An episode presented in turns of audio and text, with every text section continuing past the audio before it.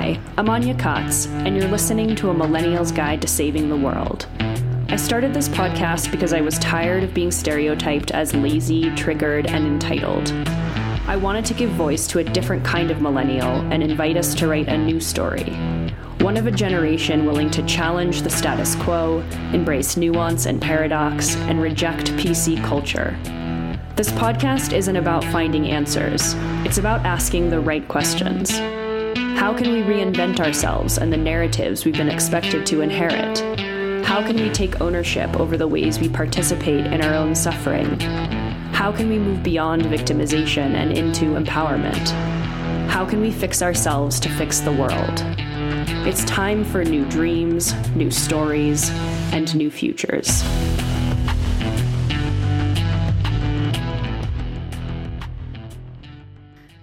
Hello, everybody. Welcome to another episode. I sound haggard. Uh, this is maybe because I am in Vegas and uh, last night was fun. I really, really don't like Vegas, and I also really, really don't enjoy going from Guatemala to Los Angeles to Vegas um, within the course of a week. That's a bit of a serious culture shock situation. Um, it was funny the other night, there was some guy holding a megaphone down at the bottom of the hotel, and we're on like the 21st floor.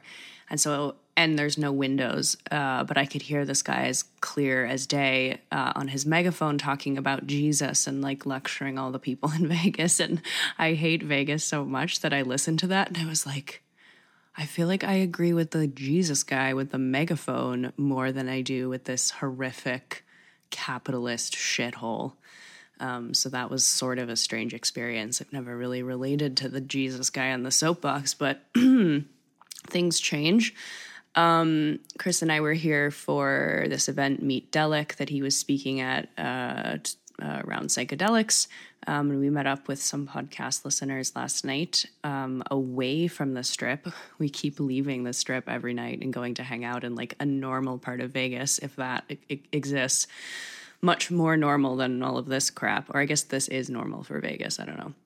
Anyway, we hung out with them last night and uh, had a lot of fun. Our friends Oliver and Cheryl are here as well. So that was nice. The only way to do Vegas, I think, is to leave the vicinity and um, hang out with some of your closest friends.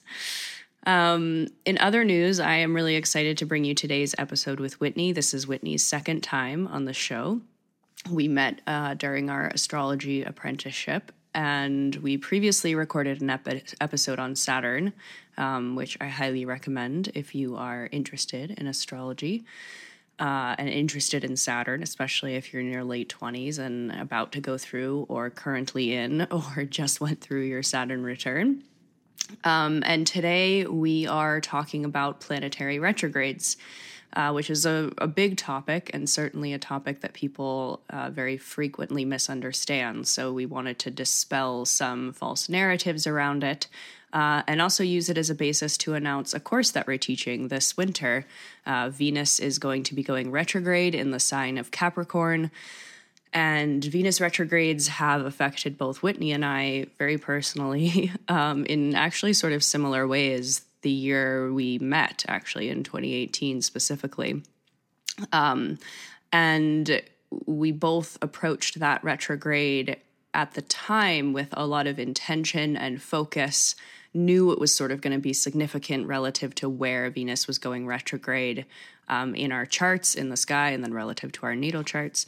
Um, and we really kind of grabbed the bull by its horns and decided to get rid of a bunch of crappy relational dynamics that we had been holding on to. Um, in Whitney's case, there was a lot of ambivalence. In my case, there was a lot of uh, codependency and just unhealthy forms of relating.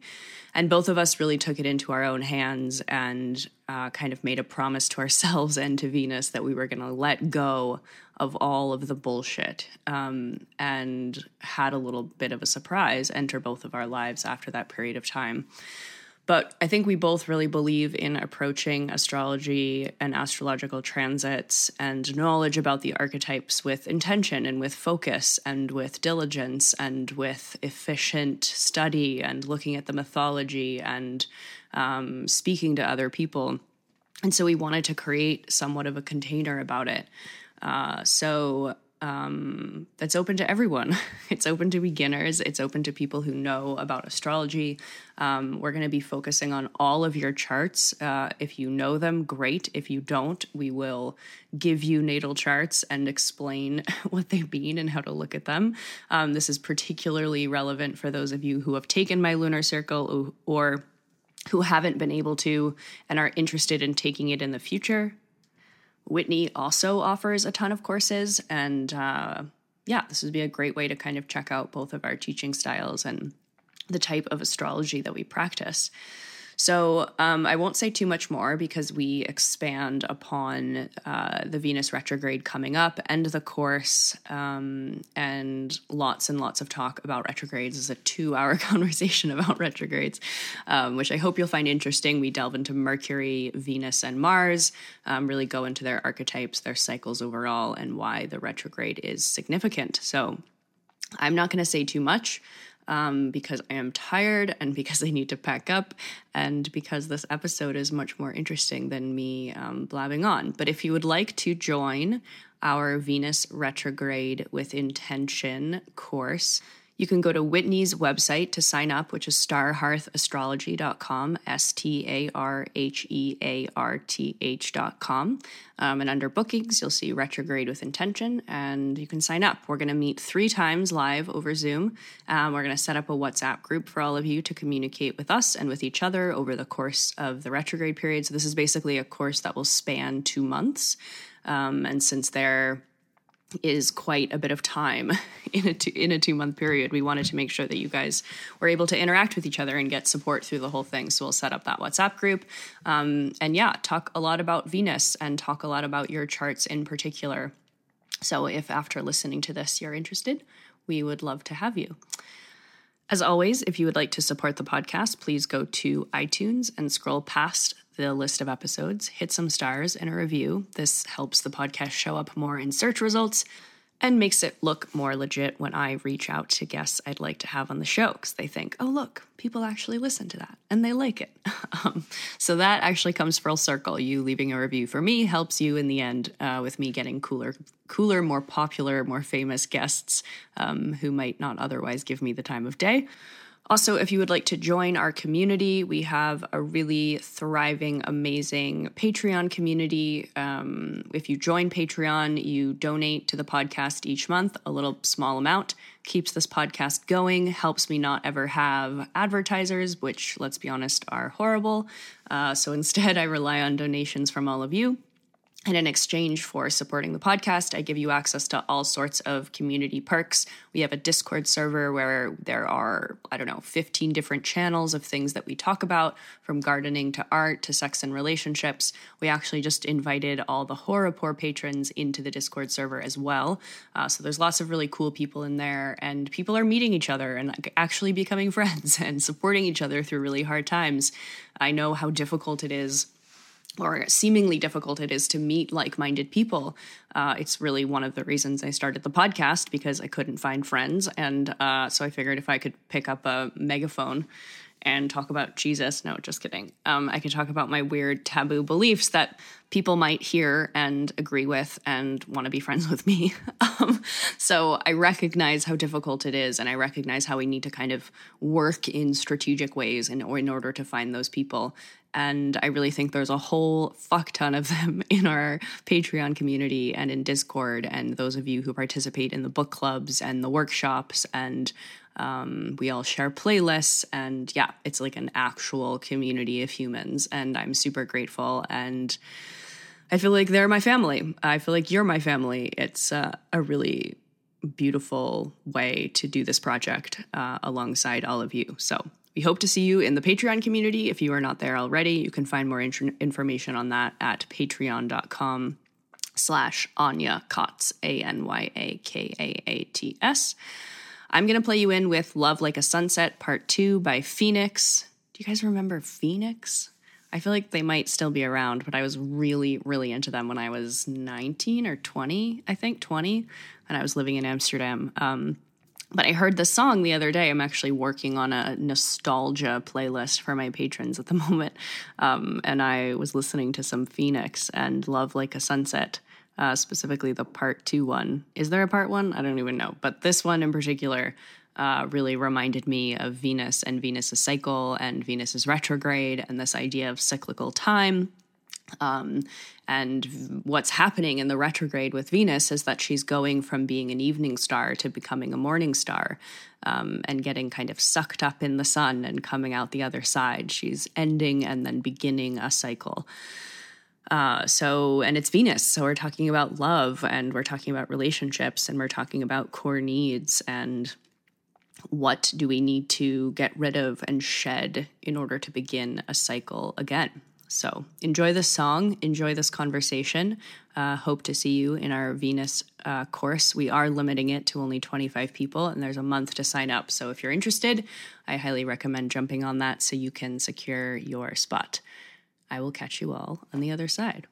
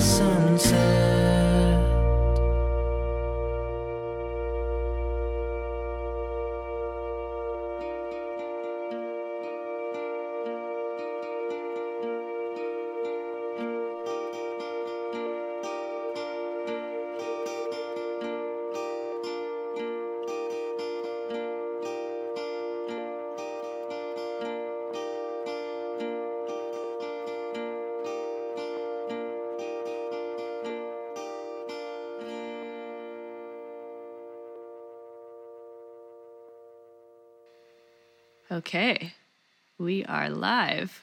I am here with Whitney for the second time. Um, and I'm really excited to chat with you again, this time about planetary retrogrades. And uh, if you miss Whitney's first episode on the podcast, we did a whole episode dedicated to Saturn uh, and talked a lot about Saturn returns. So definitely check that out. It's actually, I was thinking about how that podcast is actually quite relevant to what we're going to end speaking about, which is the Venus retrograde coming up in Capricorn, which is ruled by Saturn. So definitely a tie in there.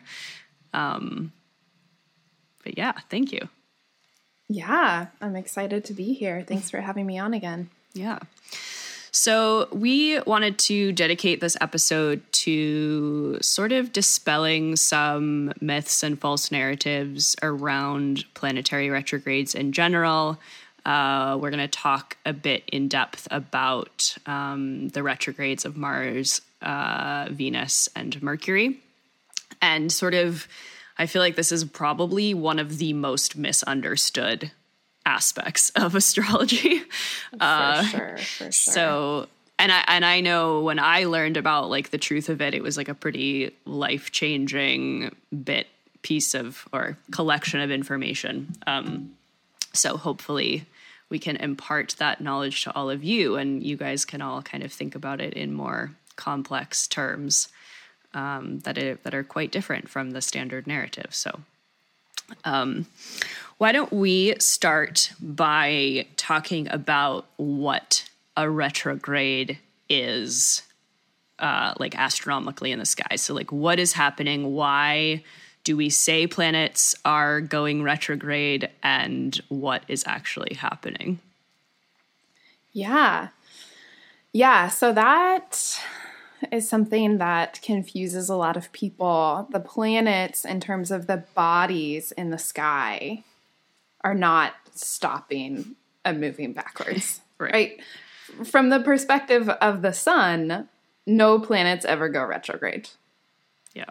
Um, but from our perspective on Earth, we see planets moving through the sky, stop, and move backwards for a bit, and then move forwards again. And so, um, so sometimes when we're being really specific, we call them apparent retrogrades. Yeah. And basically, that has to do with the elliptical orbit of planets. And when they reach parts of their orbits, they do change speeds. So the planets orbiting the sun are not always moving around the sun at the same speed. So they are changing speed actually. Yeah. Um, but from our perspective, this change in speed and their position relative to the sun um, has them appear like they are halting in the sky moving backwards. Right. Um, and so, you know, there's some questions about, well, why does it affect me if it's only apparent? Um, but I think, right, that question comes from the assumption that once we learned, you know, that that the solar system was solar centric and not geocentric that the earth wasn't the center of the solar system that that somehow changed astrology fundamentally, which it really didn't because our point of view, our perspective, where we're, you know, how we're engaging with these um, with these planetary archetypes, that really didn't change at all. It's kind of, yeah, um, yeah, yeah, and I think that the the misunderstanding that the planets are actually moving backwards feeds into the myth around what a retrograde means for us um, astrologically, right? Like we have this idea that the planets are moving backwards and somehow like screwing up and fucking things up and like going like actually going backwards and therefore affecting us in that respect um, and i think that's part of the issue. I don't know if you agree, but it's like that's not actually what's happening. And so maybe symbolically and metaphorically, that's also not what's happening. Right, right. I mean, it so depends on our position. Um,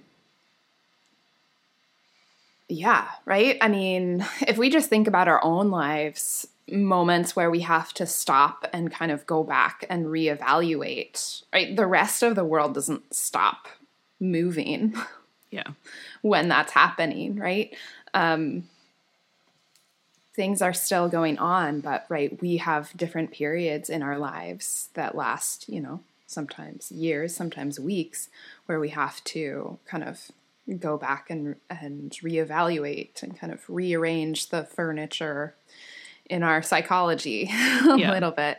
Yeah so, yeah. can we talk about so why is it that at certain times specifically the planets seem as if they're moving forward and at other times seem as if they're moving backward? Yeah, um, it's going to be a little bit different based on which planet we're talking about, yeah. right? So, I mean, right from the beginning, we really have to make distinctions about the planets that are closer to the sun than us, so Mercury and Venus, and then the ones that are farther away, Mars, and then all the way through to the outer planets, because the way that we you know, see retrogrades and the way that they like the timing of them and what's happening with them and um, is very very different um, based on that distinction because Mercury and Venus have a tighter orbit, so their you know from our perspective their whole journey around the sun mercury doesn't get more than i think 29 degrees away from the sun at the greatest elongation um, and Mercury and Venus, I think it's around 40. Yeah. So, right? So they are just kind of, they're always in the realm of the sun. And so their retrogrades look a lot different.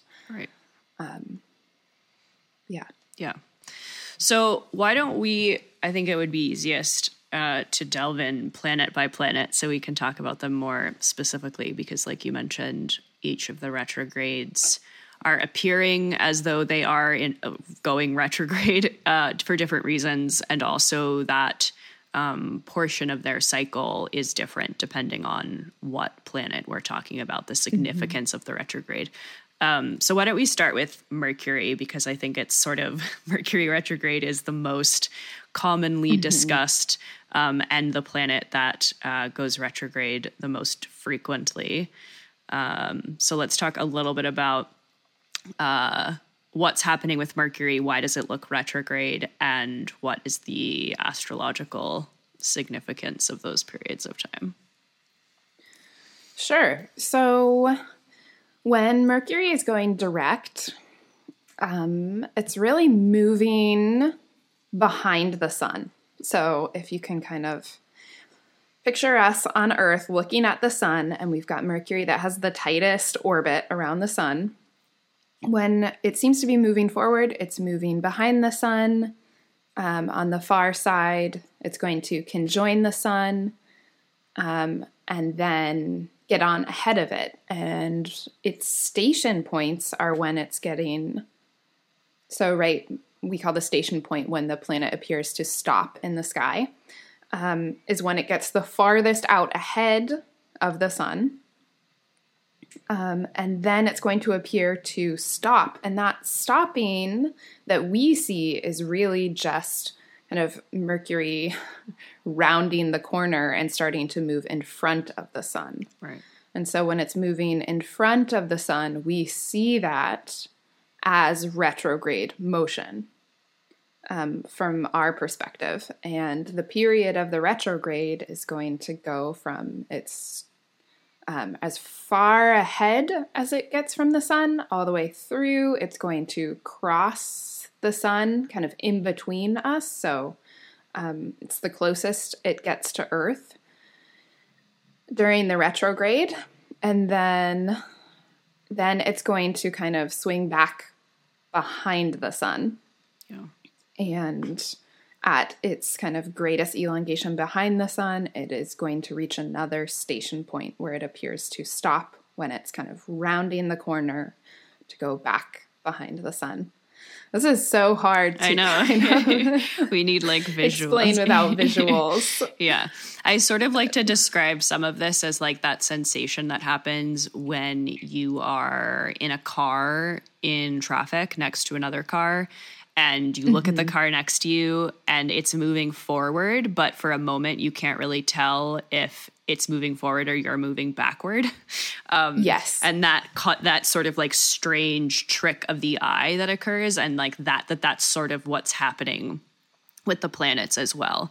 That it's like a trick of the eye in a way.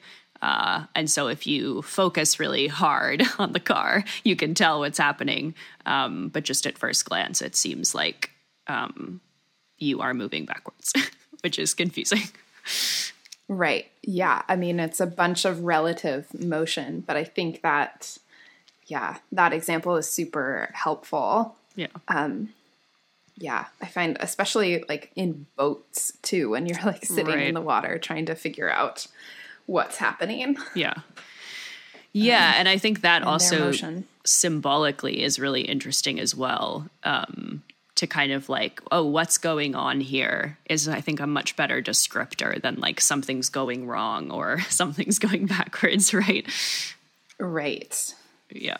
Right. And I think there's also, you know, in the kind of dominant narrative about retrogrades, we spend a lot of time talking about the about them moving backwards and not a lot um, of time talking about what does it mean for them to be standing still Yeah. For sure. um, right? Because it's not like you know they're not ping pong balls. They don't just like hit the station point and and veer off. They are really coming in much more slowly and then pausing. And then, even as they start moving retrograde, they have to pick up speed in that direction. Right. So let's talk a little bit about Mercury and its um, uh, the myths around what a, a Mercury retrograde is uh, astrologically, and what your opinion about what it really is and what it really means for people.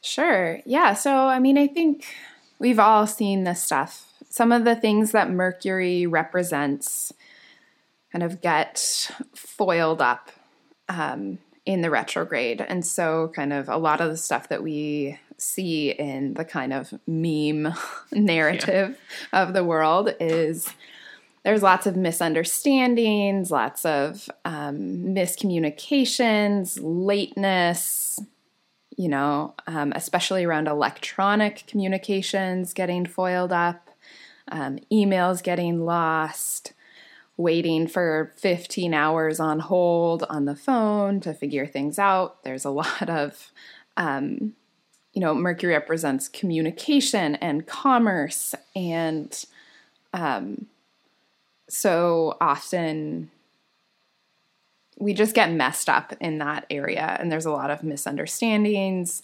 um, things take forever that's a big one it's like people being frustrated for how with how long something's taking or how many times you have to do it over again right yeah yeah can you think of others yeah, and like this whole idea of like don't buy a computer or plan a vacation, like anything that you initiate during that period yeah. of time relative to Yeah, don't sign contracts. Right. yeah. Um yeah, it's it's interesting I when that Facebook um outage happened whenever that was sometime last mm-hmm. month we were in a Mercury retrograde, and I remember it happened again pretty significantly, like a couple years prior. And I remember then it was during a Mercury retrograde as well. Um, and someone I saw somewhere that someone did the research and that like every major Facebook outage was happening during Mercury retrogrades. Um, so yeah, all of those things, and you know, I think what's what's most frustrating to me about this stuff is that there's a lot of like it's almost like a little bit of um it's sort of symbolic i feel like of how people treat astrology sometimes in general of like we are the pawns of the planets and they're doing things to us right? And like we we point fingers and say like oh like damn you mercury retrograde. Uh there's a very kind of strange like like as if we're not involved at all. Right right you know and the kind of projection that everything that's happening is purely outside of us and that we are subject to it and we are not involved or participants in any way. Um, and and I think there's also in that myth there's a kind of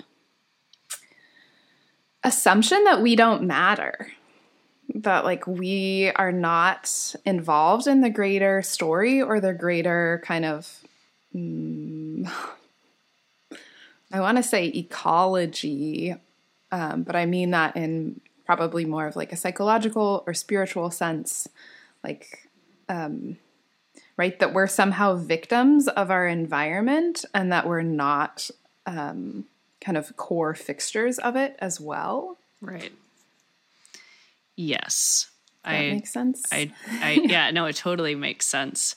And also that there's nothing then to learn, right? And I think maybe we can get right. into like what the purpose or what we see the purpose of retrogrades being when you position it as the planets are doing this to me or we have no control or you know this is totally happening externally and affecting me then there is no interaction or responsibility or um, dialogue I think, between yeah. like what's happening. Yeah, there's no relationship. Yeah. Yeah, we remove the possibility of becoming deeply relational with animate or yeah, with with an ensouled universe. Right. So, what how would you in a more evolved educated perspective how would you talk to someone about mercury retrograde? And if someone's like experiencing a lot of these issues around communication and planning and um, you know obviously it's going to depend on the person specifically in the, their natal chart and the specific retrograde we're talking about. Mm-hmm. but uh, sort of overall how do you approach a mercury retrograde? So a mercury retrograde for me well the kind of practical approach. I mean, I think one thing that's so hard in dispelling the myths around it is that a lot of them are true, right? You will encounter a lot of those things probably. And you'll have easier or harder Mercury retrogrades based on your birth chart and different things that are going on. Um, some of them you probably won't even notice. Right. Whereas some of them will be really big.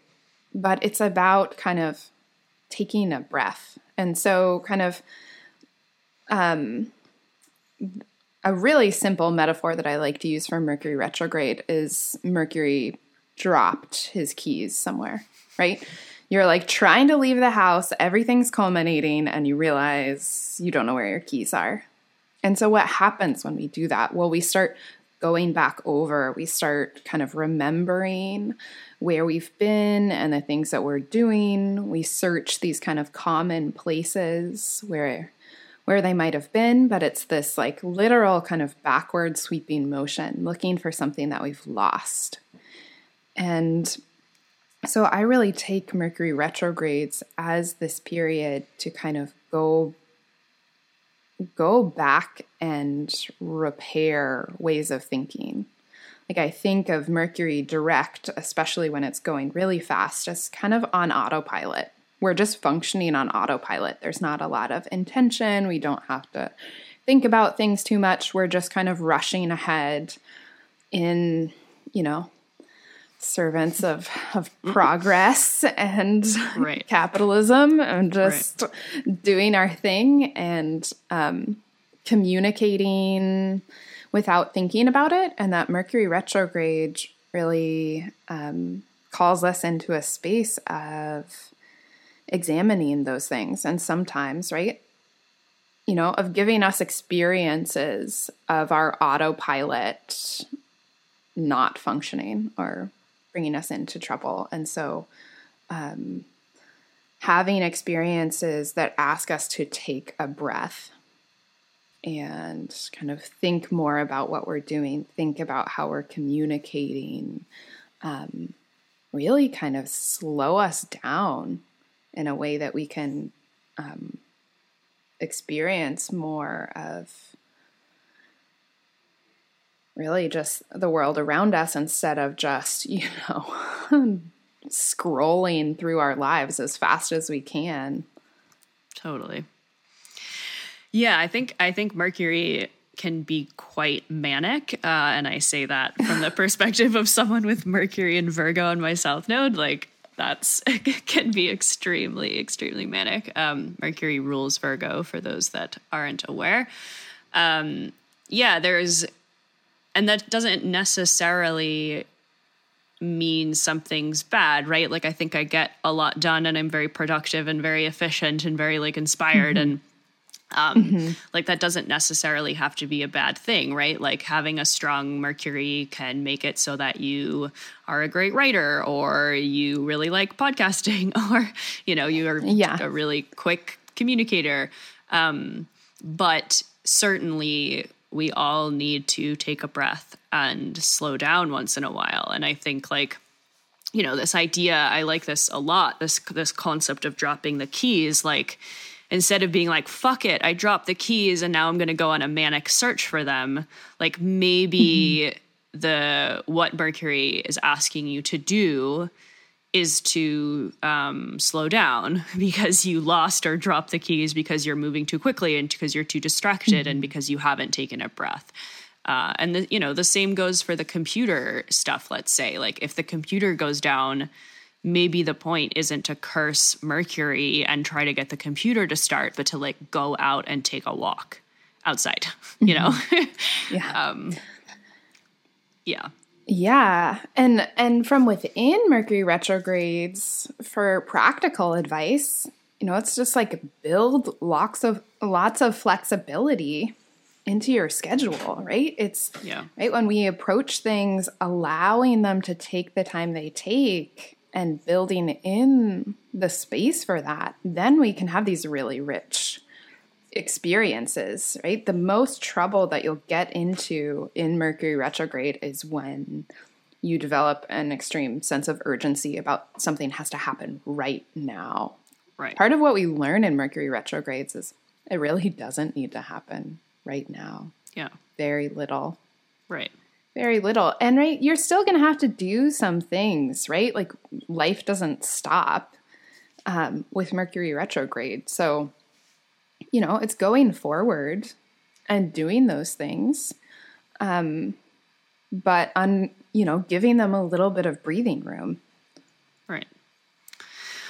Right. And I think, you know, I forget, I always, uh, what's her name? Caroline, Carolyn Casey, Caroline Casey. Yeah. I remember she said something a couple of years ago when I was at NORWAC, and she said that planets in retrograde are on a vision quest to find their true nature.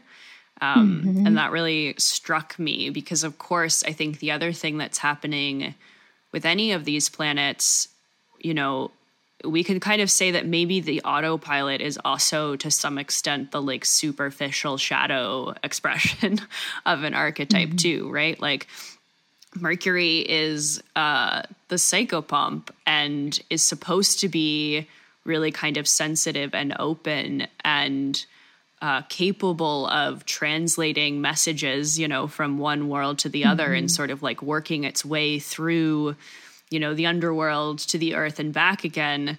And when we're so manic and so distracted and like overly efficient and busy, there's no way that we can possibly embody or learn the full capabilities of the archetype as well.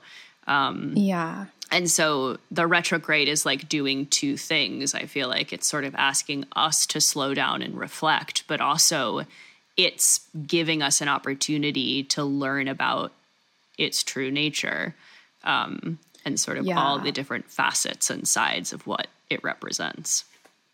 Yeah, and I think not only its but our like our specific relationship Right. to that archetype and to that part of our lives to kind of bring it into this more relational space of like yeah, I mean Mercury also doesn't retrograde in a vacuum. It retrogrades through a specific part of your chart Right. that's going to be more or less significant depending on the year. We have three Mercury retrogrades a year, so one of those is going to be happening in an angular space in your chart and be more obvious.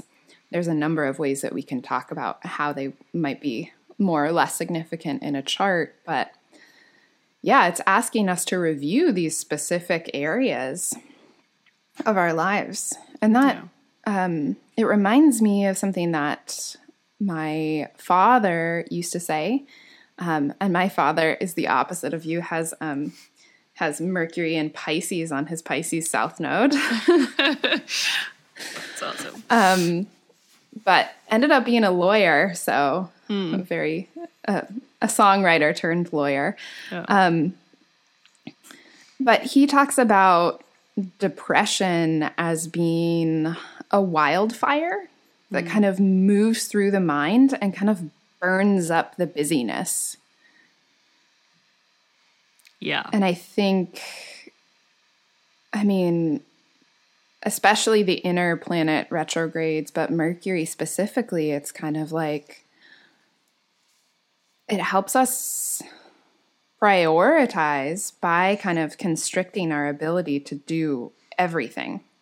Right. Um, It's a kind of clarification process. And I think, right, I mean, Freud talked about depression and grief as periods of healthy introversion, and I think we we have retrograde planets um, behave um, with this kind of introversion because they're not so concerned with the world around us; they're more concerned with inner life and how things are functioning there, and so it's kind of this call to go inward and and prioritize those spaces and and that can be you know sometimes it can look like nothing is happening on the surface or we're frustrated because outwardly things aren't happening and that's really this kind of this kind of calling Yeah.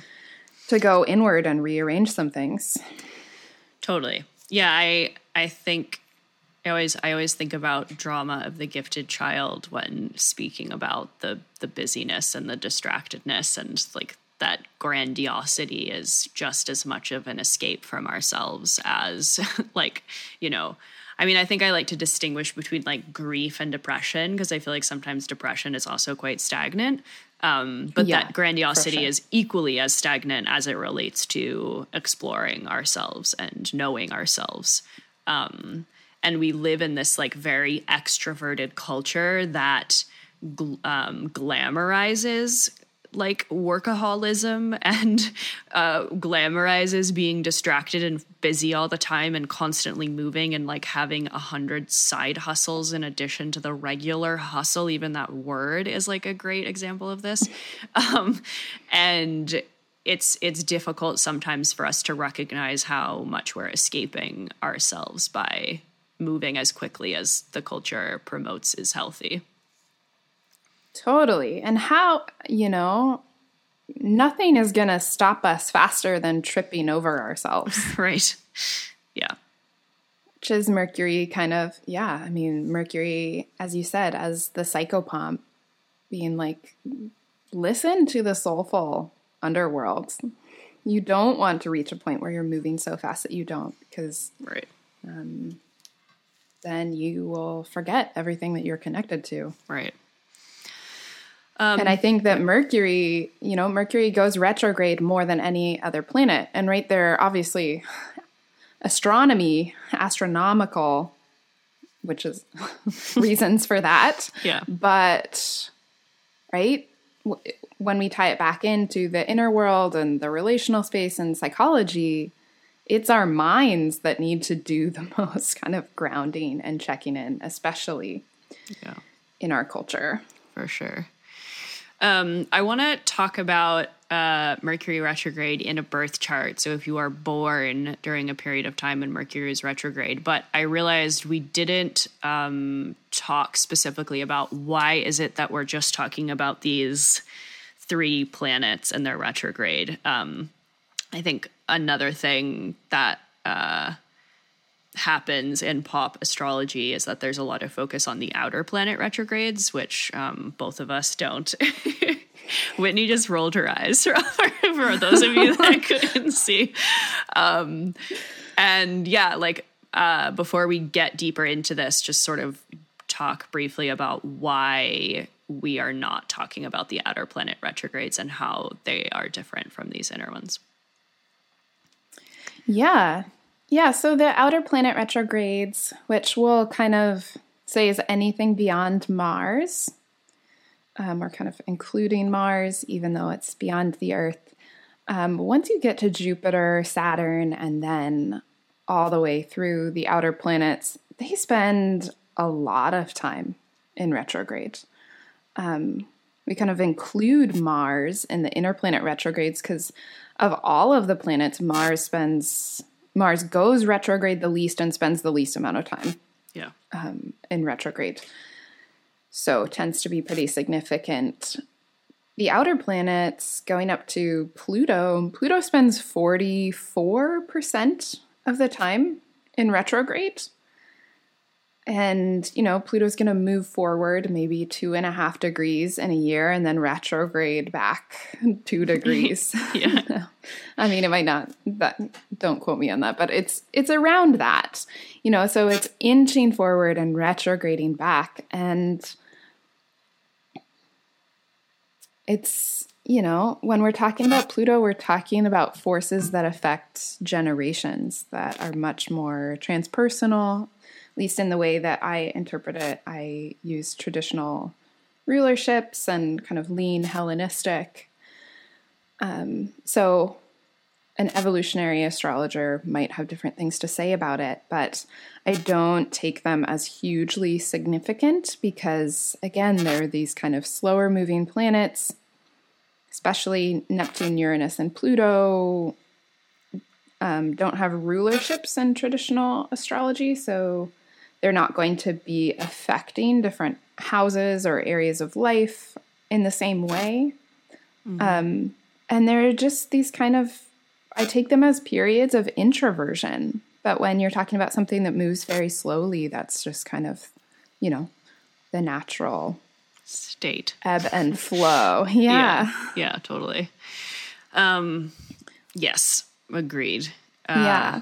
I, I I will say though, I do kind of treat them the outer planet retrogrades differently once we get into kind of more complicated techniques in astrology like i did notice a huge shift in my life when saturn stationed ret- or stationed direct in my progress chart mm-hmm. so i mm-hmm. have saturn retrograde natally at around 26 years old it's stationed direct and um, yeah i changed my relationship with saturn a lot at that moment, but that's kind of that's that's a larger period of time and a different yeah. kind of experience than kind of yearly. Totally.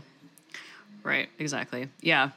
Yeah, yeah. no, I, I see it similarly. Um so back to Mercury. I just wanted to make sure we got that in. Um, so if someone has, if someone is born with uh, Mercury in retrograde, so what that means for those of you that don't understand is Mercury and these other planets are all in certain points in the sky uh, and go retrograde at certain points. And we could very well have been born during a period of time when Mercury was mm-hmm. retrograde, which means that uh, natally in our natal chart, um, we have Mercury retrograde. Uh, how do you describe that for people? Well, I think at a most basic level, all other things being equal, generally there there's a story about finding their voice um, in the lifetime. Often communication, whether you know literal, sometimes people, if it's in a really obvious place, have like a speech impediment um, as a child or something, but um, have a hard time finding confidence in their intellect or their ability to communicate their ideas. Mm-hmm. I think, you know, I've heard evolutionary astrologers talk about like there's a karmic thing that you need to learn about your voice. I think probably, um, you know, the entire chart is karmic. Yeah. Um, but I also think that there can be a kind of slower pace to the thinking and speaking. And I think that that can um, leave people with Mercury retrograde natally feeling a little bit out of sync with the dominant culture. Mm-hmm. And there's a kind of natural restfulness and there's a kind of hominess in Mercury retrograde periods um, when you have it natally because it just um, it's more resonant with your experience and kind of the complicated nature of figuring out um, how to do mercurial things. Yeah. And that's, you know, it's really going to depend on where Mercury is in your chart, the role that it plays, which sign it's in, how well it's doing anyway, right? There could, there are more complicated Mercury retrogrades to navigate and easier ones. Right. Yeah, yeah, and I think often that, that and this I think applies to all of the the retrogrades uh, natally. You know, like I know when I teach a lot of people astrology who are just learning it for the first time, and they have a planet in retrograde, that immediately they think, oh, it's like fucked up and it doesn't work. Or, um, and actually, I think in my experience, even if there was some kind of more potent journey, let's say with Mercury, of finding your voice, that the journey and the exploration itself actually leads often to like a very potent mercurial mm-hmm. experience. Um, and I think also, like, you know, as far as what's happening in the sky, too, like this concept of it getting closer to the earth mm-hmm. as well. Like, it's very bright and it's prominent. And it's um like in that case i think we can also see the the significance of the planet and that it's not broken or you know it's not that you don't know how to communicate but often that your relationship with whatever the archetype is that we're talking about could be could feature far more prominently. Um yeah. Yeah. Right? I mean you you have a kind of more profound journey with that archetype yeah and that can take us a lot farther. This is reminding me of discussions that come up around planetary rulerships. And so people being like, oh, I have this planet in rulership. Great. It functions in this fairly straightforward way, in right. a kind of autopilot way. And people feeling bad or worrying when they have a planet in detriment. So a planet in the opposite sign from its rulership or in fall in the opposite sign of its exaltation when really you get to encounter that planet in a deeply relational way and kind of learn it from the beginning because it doesn't function in such a straightforward way, right? You actually build the skills around that planetary archetype rather than kind of relying on um, on talent that you were born with that can kind of make us lazy in the places of our lives that are easier. For sure. Yeah. And I also want to mention that I would recommend people Google uh, the planetary retrogrades for whatever year they were born because even if you weren't born with a planet in retrograde, it could have gone retrograde or stationed direct like the day before, the day after you were born. Mm-hmm. Um, which is definitely the case for me. Mars uh, went retrograde 10 days after I was born. So I was basically born with it stationing. It was still um, and about to uh, go retrograde or look as if it was at least. Uh, and I think that's also quite significant and not something that you might see right away in your birth chart, but something that you can lean totally. into. Totally. Yeah. Yeah, totally. Because a stationing planet is going to emphasize that archetype tremendously. Totally. Um, yeah, I have both Venus and Saturn stationing uh, direct in my chart and yeah. kind of being caught between those two. Right. Um, feels very relevant. Yeah. Um, yeah, and and maybe also we can briefly mention like uh, planetary retrogrades. I mean, this is all very relative to a natal chart, but uh, pretty much relatively certainly if you are like a Virgo or a Gemini rising, and Mercury mm-hmm. is your um, ruling planet, the the uh, planetary ruler of your chart.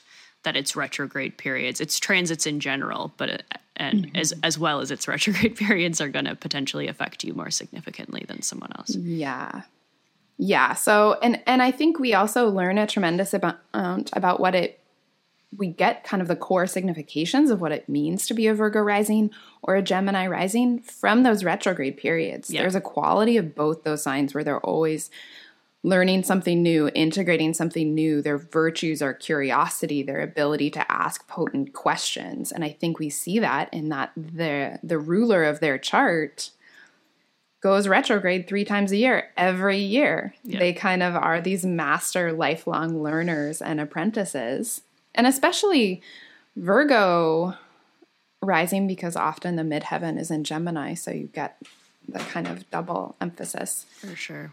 And it's true for if your luminaries are in those signs too, but um, maybe not yeah. as much. Yes. Yeah. All right. Let's talk about Mars a little bit.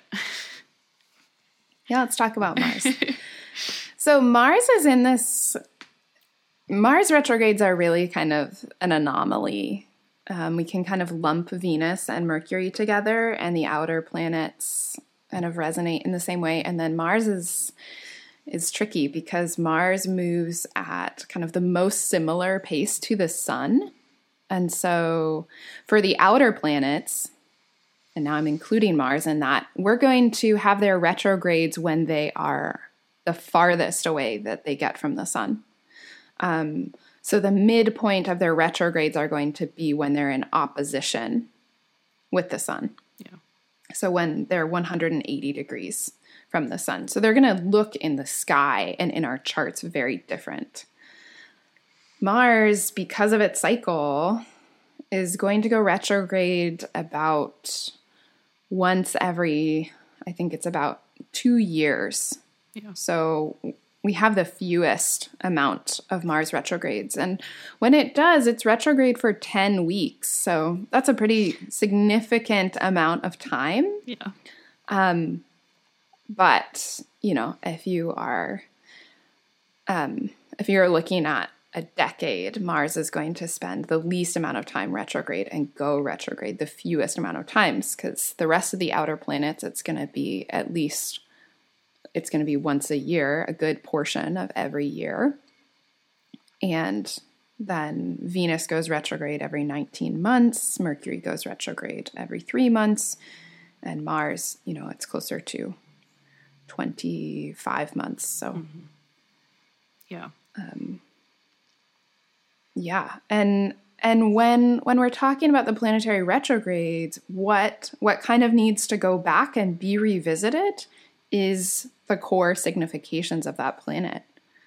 So, do you want to talk about Mars? sure.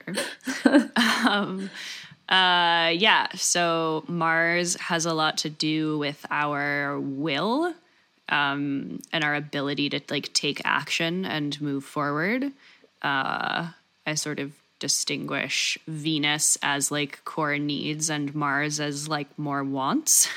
um, mm-hmm. And really just desire. I think uh, those with a very prominent Mars are often quite in touch with what they desire and are quite capable of going after it kind of at all costs, sometimes dangerously, uh, and sometimes burning bridges along the way in order to get there if necessary.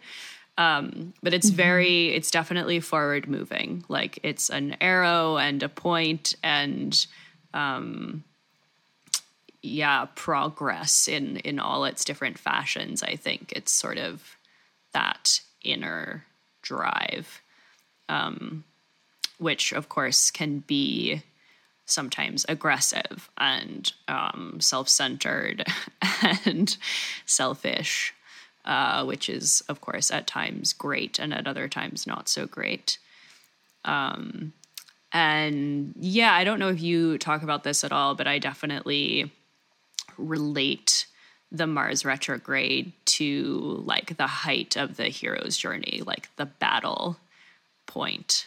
Um, and uh, I'm not using the right words now. I'm forgetting what it is, but uh, that sort of like center point like um, mm-hmm. what needs to get done what am i fighting for kind of a moment and it's quite intense um, and i think as a mars ruled person with a like crazy ridiculous strong mars uh, i often feel like i exist in that battle like at all times and certainly during during uh, mars retrogrades it's quite heightened but i literally feel like i'm on a battlefield and i think that's like what are you fighting for um, mm-hmm. is a key phrase for yeah me. yeah the question that i always kind of take in heading into mars retrogrades is what is worth fighting for. Yeah.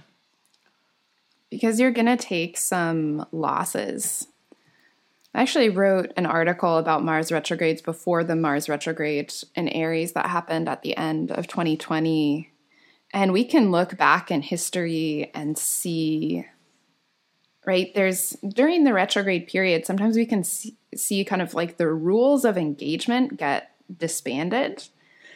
So you'll see kind of the peak of the worst human behavior during Mars retrogrades. I mean, if you go back and look um, in military history about great battles, that happened during Mars retrogrades, we see some pretty significant stories. I mean, for one thing, the bloodiest battle in American history, the Battle of Antietam during the Civil War, happened um, right at the beginning of Mars retrograde in Aries.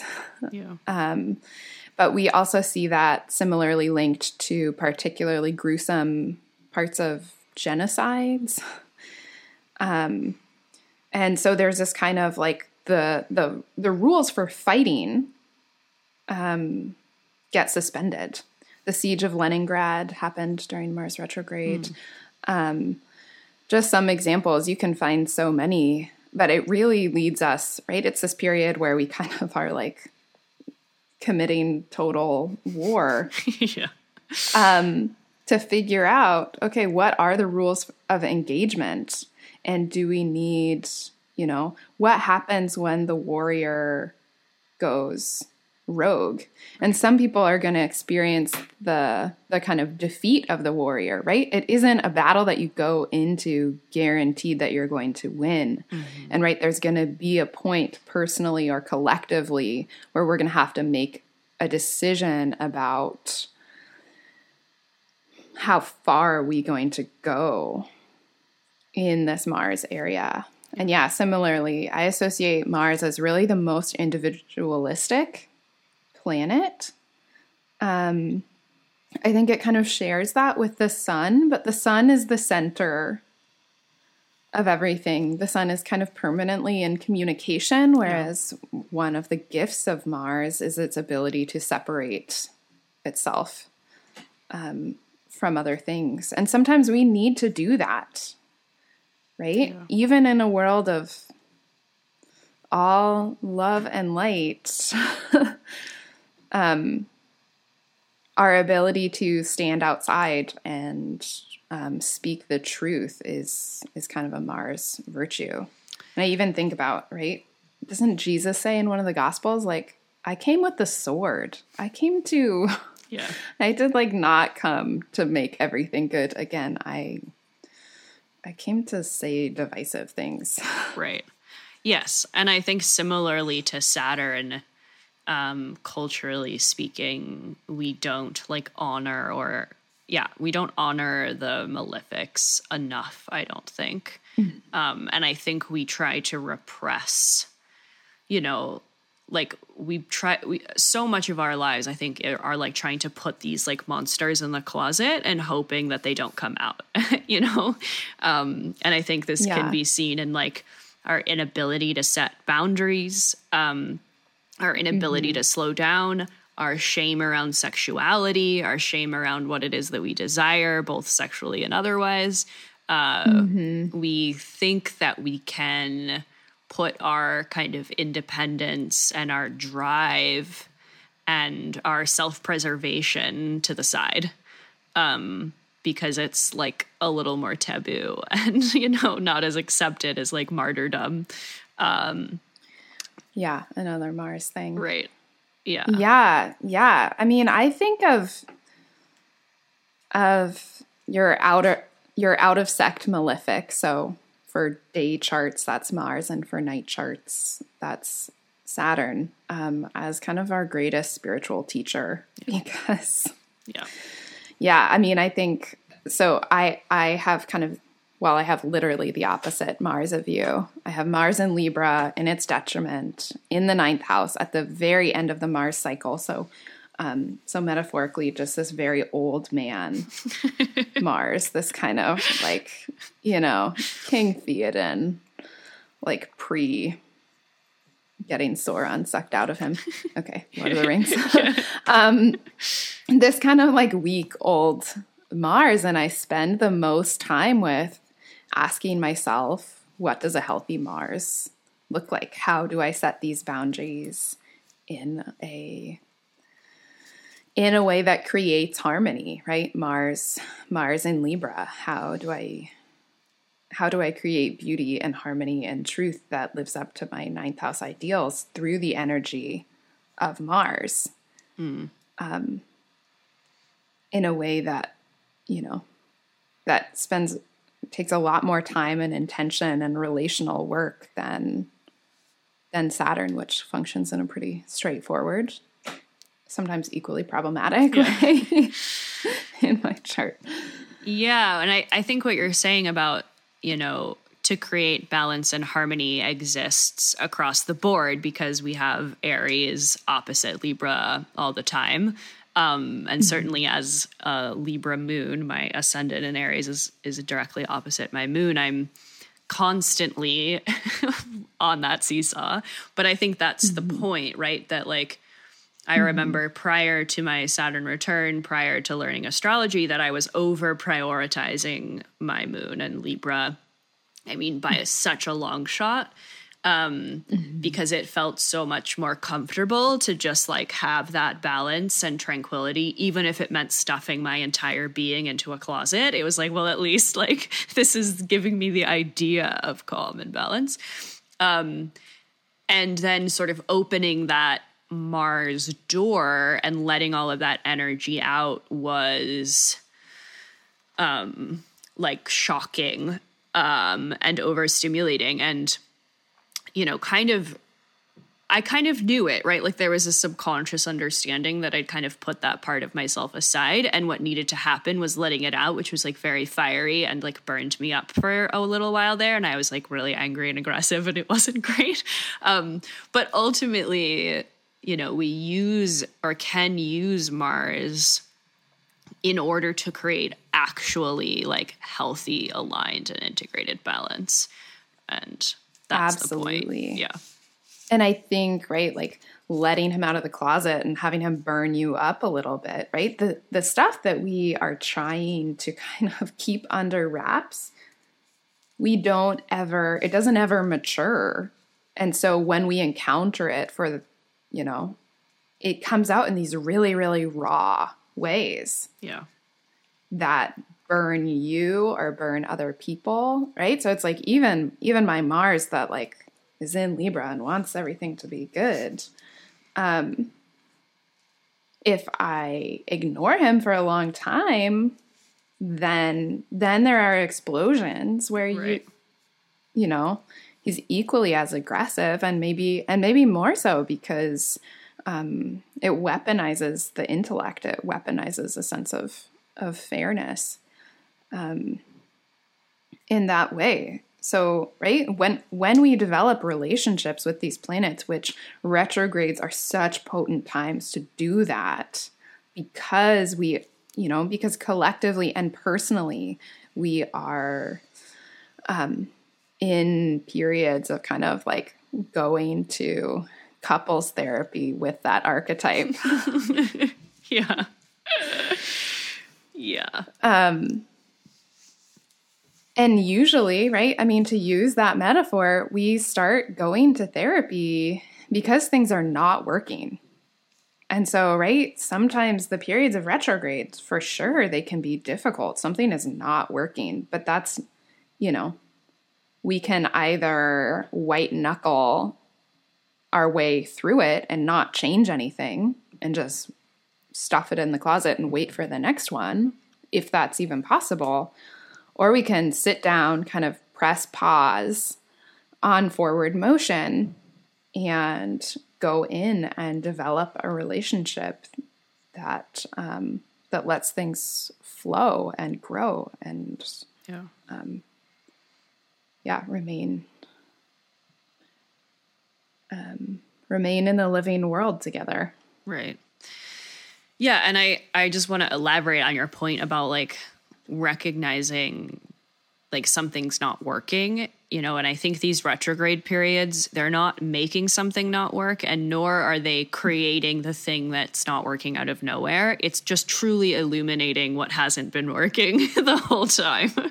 Um yeah and that like that's i think the biggest loss that we come up against when we look at the planets as like poking us or doing something to us um, when really mm-hmm. we should be thanking them and honoring them and asking them questions like, okay, uh, and I think we'll talk about this a lot with with Venus as well, but really looking at like what is it can you please help me to see what is it that i need to stop doing or something that i need to adjust or do differently and um, allow me to bring this subconscious understanding that something's off to the surface in a way that it can no longer be ignored.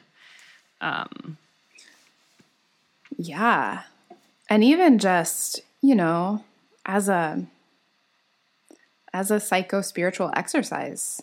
Ask the planet itself.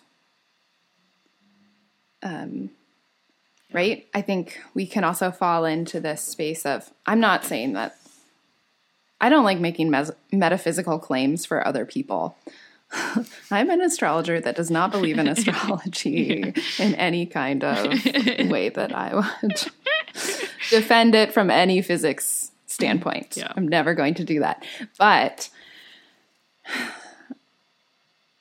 but yeah, asking asking the planet to be our teacher, kind of going to Venus school or Mars school or Mercury school and um, right? I mean, yeah. we we kind of we get really defended in uh, in the ways that we navigate our lives, um, in the sense of not this, you know, the questions we ask um, define us, but we're probably more defined in our life by the questions that we don't ask, the stuff that we don't have any curiosity about, or um, you know, that we're not moved to try and discover. And obviously, that can't be everything. It's not a sin to not ask a question about something. Yeah. But um, but it does keep whatever area that is stale and unmoving. Yeah. Yeah, and I think we can probably jump into talking about Venus, but you know, again, uh, as far as like Mars retrograde or Mars retrograde in a birth chart, that you know, there's a potency here and that it's not about something going wrong or getting fucked up and or that the you know something needs to go wrong right like how do we learn if not mm-hmm. through making mistakes and from being aware that we made the mistake to begin with right that you know i think i've in my life i think from an outsider perspective like especially growing up that like the the parents of all my friends saw me as like the trouble troublemaker or like the bad kid um and it I wasn't even doing anything that extreme, but I think as a result of like taking more risks and kind of like saying fuck it more often, that you know, I, things got screwed up a few times, and that that was not mm-hmm. that was not like a reflection on my capacity to you know, be responsible or to live. But, you know, when we, if we're trying to explore, you know, our the the outer limits of our communicative capacity or the outer limits of our desire to get what we want what comes with that are some missteps uh, mm-hmm. and some mistakes and some errors and that that should be more seen as like a good thing and not a bad thing yeah. Yeah, totally. And you know, in in therapy and in relationship building, you know, solid solid relationships that you can rely on where there's trust and love are not ones where there isn't ruptures right. and conflict. Where there aren't empathic failures, yeah. right? We we build so much more trust in how we repair things how we repair relational missteps than in never making them. Right. Right? It's almost, you have to encounter people at their edge and you have to encounter yourself at the edge of you in order to become anything else. There's a great line from a David Whyte poem just beyond yourself is where you need to be. Half a step into self forgetting, and the rest restored by what you'll meet. Love that. And it's heady, but it's right. It's like, yes, everything that you will need to be for your life is um you're not there yet. Not in this kind of like Virgo hell of the endless treadmill towards perfection, but right, it's on the edge of yourself that you become yourself. Yeah. Um, yeah. Yeah. Totally. And I think like yeah, I see so I feel, and maybe I'm just super sensitive to it because my Mars, but so often I just like people are standing at the edge of the cliff and they've got the parachute and like all the tools and all the training and they're waiting to like not be fearful or for someone to tell them it's okay and like you mm-hmm. know we mm-hmm. don't we don't get to learn the the lessons of the hero's journey without doing it and without taking on the risk mm-hmm. and the fear and and walking through the fire. Like that it that in itself is the lesson. It's not supposed to be easy. It's not supposed to be handed to us. We need to leave one island before we know where the other one is or if one even exists you know? Like that in and of itself is the point. Uh, and i think that in all of the retrograde periods but i think you know yeah for all of them that that's the energy of it it's like jump off the cliff it's okay. Like, or it won't be, but just do it because otherwise you're never going to move again. Yeah. Yeah. And I think that kind of stuckness, um, yeah, that's where the, that's where the fear is. Um, yeah, I'm thinking about something that I think Austin Coppock said about Mars retrogrades probably a few years ago in in a forecast episode for the astrology podcast, but he was talking about if you're going into a knife fight, you need to understand that you're probably going to get cut. Right. You can't like be paralyzed with fear of getting cut every moment of the knife fight. Yeah. Right? It's kind of like you know, which is sometimes, you know, sometimes we we're sitting there and we're kind of like paralyzed with fear about like whatever horrible thing we think might happen. But if we just kind of play the tape in our mind, even if that thing happens, it doesn't actually stop the story of your life. Right. For the most part, right? In most situations, the worst thing that the thing that we're afraid of is not literal death. right? We're afraid of being let down by people. We're afraid of failing. We're afraid of what if I try and it doesn't work? We're afraid of, you know, all of these kind of, I kind of classify them all as like saturnine fears. We're afraid that we're not going to measure up or that other people are going to let us down. And we find when we kind of play the tape is that that's not the end of the story. Yeah. The end of the story is the paralysis that fear brings. Yeah.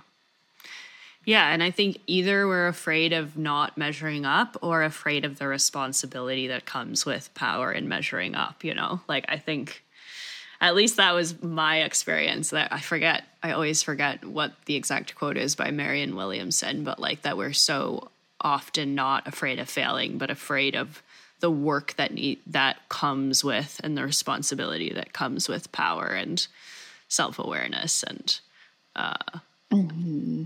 you know there is there is that that concept. What is it? Like spider-man with great power comes great responsibility. Yeah. Uh, i think that's relevant as well totally totally and then you know in mars retrogrades you're testing your power and and hopefully you get humbled. I mean, I think the thing about the hero's journey is that even if you defeat the dragon at the moment of like the peak experience of the hero's journey, you don't return without humility, mm-hmm. right? And kind of that um that line that Gandalf says to Bilbo before they head out in the Hobbit you know, you might not return. And even if you do, you won't be the same. Yeah. Um, yeah, so even if you kind of win on paper, um, you become something something new. Yeah, I highly uh, recommend I always play this in my lunar circle course when we learn about um, Aries and Mars. Uh, there's this dancer that I love. Her name is Emma Portner. And if you go on YouTube and just search Emma Port Emma uh, Portner, uh, a hero with a thousand faces, um, someone choreographed this dance for her that's all about the hero's journey. And I think it's like I can't watch it without crying, maybe because I just have such a fucking strong Mars and relate to it on such a deep soul level. Um, but it's really, really well done. And uh, I think very vividly without words and just in dance represents the journey of Mars overall. And I think it's quite clear in that piece to find the retrograde, the retrograde battle. Um, as well. And, and i think exemplifies all of this coming back with humility and all these people kind of saying oh my god like you're amazing. And you're like uh like i just went through hell. Like i mean sure see me as a hero but like that was really fucked up. Um so yeah if you're interested in mars i definitely recommend that. Um okay so let's talk about venus retrogrades. Uh what is she doing in the sky when she goes retrograde? So, from to use the kind of astronomy language, it's pretty similar to Mercury in that Venus is getting about as far away from the sun as she gets. And then she stations retrograde and comes back to get kind of purified in the heart of the sun. Um, and then is kind of reborn.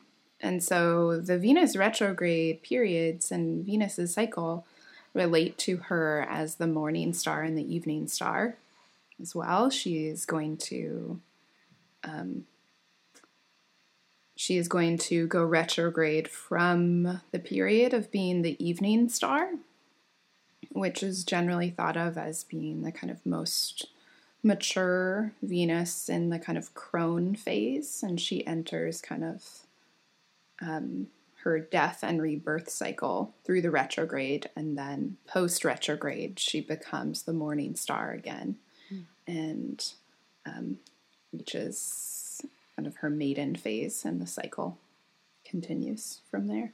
Yes. Um, yeah, and something to also look up for yourselves is whether you were born with Venus as a morning star or an evening star, um, which can be quite interesting as well. Mm-hmm. Um, and obviously, especially if you were born with Venus uh, retrograde. So let's dispel some myths about what happens during Venus retrograde periods and talk about how we like to approach them instead. Yeah. Yeah. So the big one about Venus retrograde is, well, I think kind of the big two, and they're totally related. One is everyone's going to break up. Yeah. and and the second one, which is similar, is don't get in a relationship. Yeah. Um, and I think they kind of, you know, the absolutism of them is where we find kind of the biggest issue, right? So Venus, when Venus goes retrograde, we're kind of interrupting our normally scheduled programming around Venusian things. So that's things we value, our access to resources, which is money, our relationships, um, especially our relationships to women, whatever mm. gender you identify from, Venus is specifically the more femme side of things. Um, our capacity to get closer and to be attracted to people. And, um, you know, the myth around everyone breaking up is because, right, as you were, you know, maybe the way that you're relating is not is not appropriate anymore. Doesn't reflect on where you are. But that doesn't mean that we just get rid of things that don't work, right? right? That doesn't you can't just right? Hence um, yeah hence the the couples counseling right? Even even if we reach the edge of something and we say you know i really can't do this anymore we that doesn't mean we have to completely exit a relationship um, right? It means we need to create boundaries around what that relationship looks like. Mm-hmm. but Venus retrogrades, where it's being reborn, is kind of a beautiful crucible for doing that. Right. Because it's a period of connecting authentically with what we value. Yeah. Right. And again, to sort of bring in the point that, like, if during a period of Venus retrograde you do break up or do have the realization that something's not working, you know, it's never because of Venus going retrograde. And right. um, clearly that problem has existed for quite some time. And uh, yeah, I think, uh, you know, I sort of, when I look at the, the zodiac in general, um, I always kind of think about the Libra to Scorpio transition as a very Venus retrograde transition mm-hmm. in its healthiest mature form. Mm-hmm. Um, mm-hmm. That there can be a lot of like when we first, you know, like thinking back to like our first crushes and like earliest experiences with being in relationship. I mean, they're like just full of fairy tale nonsense and fantasy and delusion and projection and it's a very kind of unrealistic version of relating that I think can often find itself within the Libra archetype. Um, because it's all about balance and perfection, and there's like no problem, and everything's working well, which is like an impossibility. Um, and that in order to actually relate in a mature, healthy, aligned, authentic fashion, that there is a lot of death um, that needs to occur in ourselves and like recognizing where our relational patterns come from and going to therapy with by ourselves or with our partners or both and really doing that kind of underworld journey and I don't know. I'm I'm curious to hear what you think, but I think that so many of our, um, at least as far as Venus relates to relationships, our issue is that is this sort of unrealistic, um, sort of morning star, uh, immature version of what it means to relate and be in relationship, and that in order to come into a more aligned partnership that we need to go retrograde and die and um, be reborn. Yeah. I mean, Venus retrograde is such a world, and I feel like specifically in my chart, I was born with Venus retrograde in my seventh house. So she's in the space of relating. She's retrograde She's in the sign of Leo. and then she's square to Pluto. And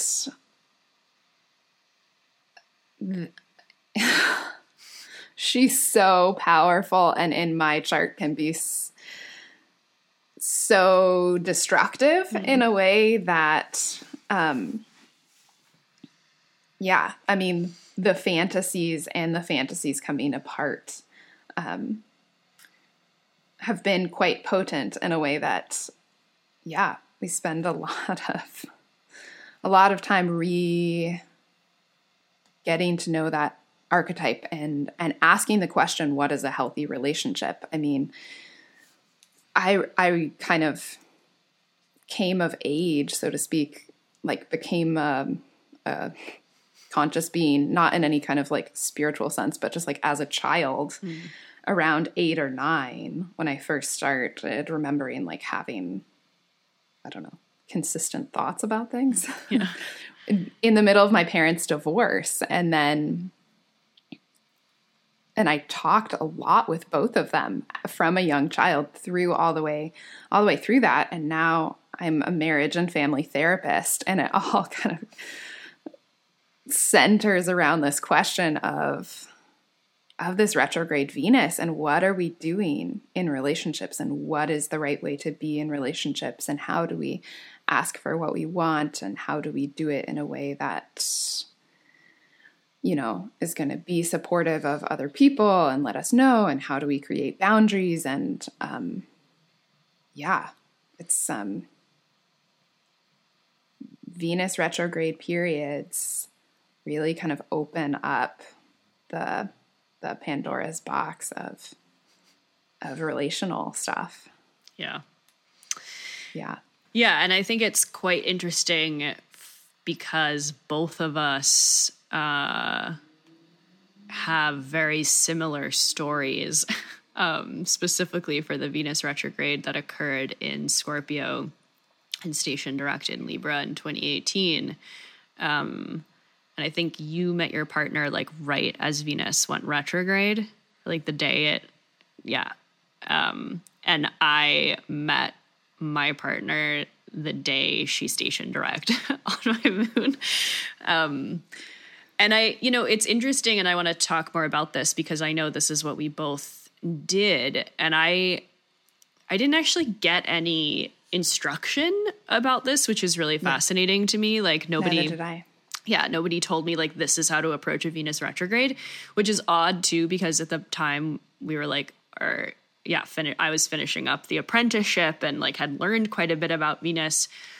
But I think when we, I think this is again a very like Libra and ridiculous um, idea that like when we want a relationship or a partnership to come in that we like are we ask for it uh, and we ask for that thing that we want or we try to manifest that thing and for whatever reason approaching this venus retrograde because i knew it was very significant to my chart she was going to station direct on my moon like in go over my pluto trining my own venus like it was very it was definitely a thing and I feel like, I mean, talk about a vision quest. Like, I, for whatever reason, decided that my intention was to ask Venus to bring everything into my life that needed to be let go of and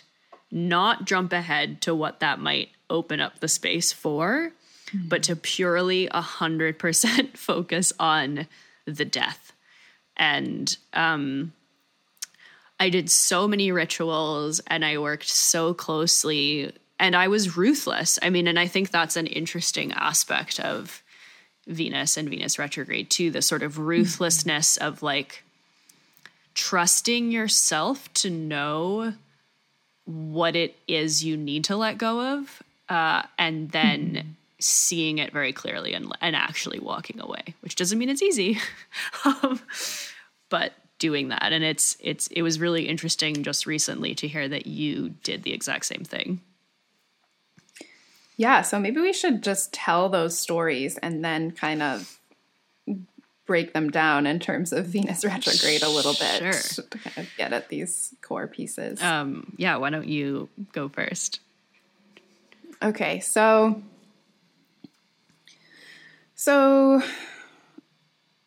I guess first, I want to say that one of the core features of having Venus retrograde in a natal chart is a kind of ambivalence, right? If Venus shows us kind of like what we're attracted to and what we want and what we value, having Venus retrograde in your natal chart um, can confuse that issue.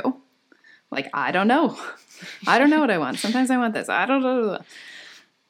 And and that's I'm speaking about it a little bit flippantly, but I mean it in a really really deep way.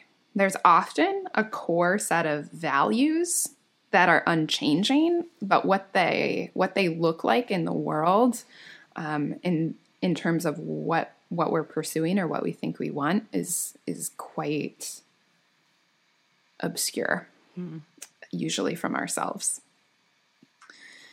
And so I had I had been working with Venus retrogrades a little bit and I noticed this thing where if I was really ready to kind of move on into a different way of relating, that Venus retrogrades, I actually met people that ended up being really, really important in my life. So I was kind of aware of that. I knew that Venus was going to go retrograde, and this was the fall of 2018 in Scorpio which is my 10th house. And so I was thinking of it just as, you know, the 10th house has so much to do with who we want to be in the world and and what we really want our work to be and um, these kind of big, very obvious, visible things. And so I had this sense that that this Venus retrograde was going to be potent. And I had um I had gotten out of this relationship that was very that was very just quintessential my Venus retrograde. Um, it was kind of a relationship that kind of we liked each other, we were attracted to each other, but we both kind of knew it wasn't the right relationship. And there was these kind of like hot and cold moments. And eventually, um, this person that I was dating ended up cheating on me. But even when it happened, I wasn't like too surprised because, in some ways, it was just the moment where Venus was gonna call bullshit Yeah. on like why are you guys doing this like neither of you like ni- neither of us were um really wanted to be in this relationship so i spent some time before venus went retrograde just thinking about that and thinking about the ways that kind of I was sabotaging myself in the sense of like, if I really wanted to be honest about the relationship that I wanted for my life, the relationship that I had just had was was so far from that in every way. and that that my ambivalence was my desire to keep myself safe. I don't want to risk anything, so I'm just going to be with these people that I know, you know, that I may like and respect as people, but are not the right people for me to be in relationships with, and and relationships that that are not um, that are not what I want them to be. And I think part of that for me was acknowledging that relationship plays a huge role in my life. I have a stellium of planets in my seventh house, and I have a retrograde Venus square to Pluto. Like, I can't, like, emotionally, I can kind of do casual relationships, Yeah. but that's not the way that relationship functions in my life. And so if I'm avoiding that, then I'm avoiding much bigger things. And so I kind of I looked dead at that Pluto Venus square in my chart, which has functioned in, you know, sometimes pretty dramatic, inappropriate ways of relating. Um, can make relationships feel really, really high stakes. Um, and I said, okay, if you know, if I'm ever going to have a relationship that I want, I'm going to spend some time and honor really how how powerful and how potent this Venus is instead of trying to think like, oh, she's like it's fine. It's nothing. Like I I don't have a Venus. I don't want anything. Like I don't have needs. I don't have desires. I don't have an ideal relationship. I'm just going to be easygoing, and that will make it so easy for people to love me. And then I'll find my Leo Venus inside Yeah. um, that has very strong desires and expectations. And I was just being dishonest, really, at a core level about that. And so, what I, when I was looking at this upcoming Venus retrograde, I decided I am going to surrender this ambivalence to you. Like, as kind of a gift to Venus, I am going to start taking you my desires seriously and I'm going to give up the ambivalence that has kind of kept me safe and risk averse this whole time. And then, um, and then a couple weeks before, I got on Tinder and I matched with this person and I was thinking, you know, whatever. This is it's too on the nose. Like it's not going to be anything. And um and then when he wanted to meet up not just the day that Venus was stationing retrograde, but the hour that Venus was stationing retrograde. Um, I was like, okay, fine. And another piece of Venus retrograde, which sometimes causes relationship issues, is that she gets very kind of self involved. She's not so much reaching out. There is this kind of like isolation that can be a piece of it. And I very much went into that first date like that in mm. the sense of I was kind of way more into myself than I was really about learning about this other person. And but what that meant was that I went into that date not trying to people please without the main aim of getting him to like me. Right. I went in fully as myself we sat down and I just looked him straight in the eye and said, "What's your story?" Like like start from the beginning. I don't care like what your favorite cereal brand is, how work was. Like I need you to give me yeah. your your story from the beginning and that is how intense my Venus is and and then um and then we had had a cocktail and I hadn't had dinner. And I was like, I really need to get some food. Do you want to grab a slice of pizza around the corner? And he said no. And I later learned that was because he didn't eat dairy. But he didn't tell me that at the time. And and true Venus retrograde style, I was like, well, that sucks because I'm still hungry. And so I stood there and ate two pieces of pizza just in front of this guy on our first date who wasn't eating anything. And he told me, like, oh, yeah, I thought you didn't like me. there was no way you would do that. um, and I left that date kind of thinking, like, okay, that was fine, but like, whatever, that wasn't anything. And then, um, then a few days after that was the Libra new moon, and he messaged me and he was like, I want to take you out for dinner. And I was like, I love dinner.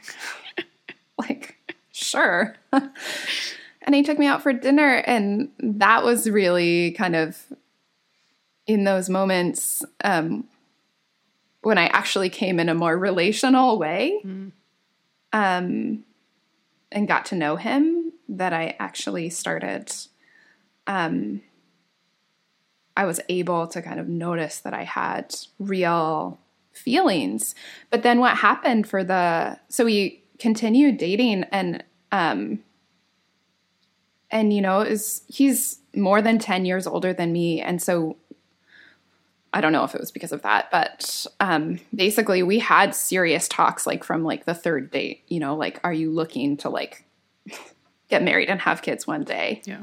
Um, to make sure that we were on the same page. And so there wasn't this kind of ambivalence of like, do I really want to be in a relationship with this person? Do yeah. we want the same things or not? Like, it's kind of like we got all of that stuff out right away. And for the whole retrograde period, because of our work schedules, we saw each other, we had dinner together like once a week for the entire retrograde period. And it wasn't until Venus station direct that we like decided to be in a relationship and stuff. But the the point of that whole story was that these, right, when Venus goes retrograde and it interrupts our normal relating style, if you've been in a really unhealthy relating style, the interruption of that can be a very good thing. Yeah.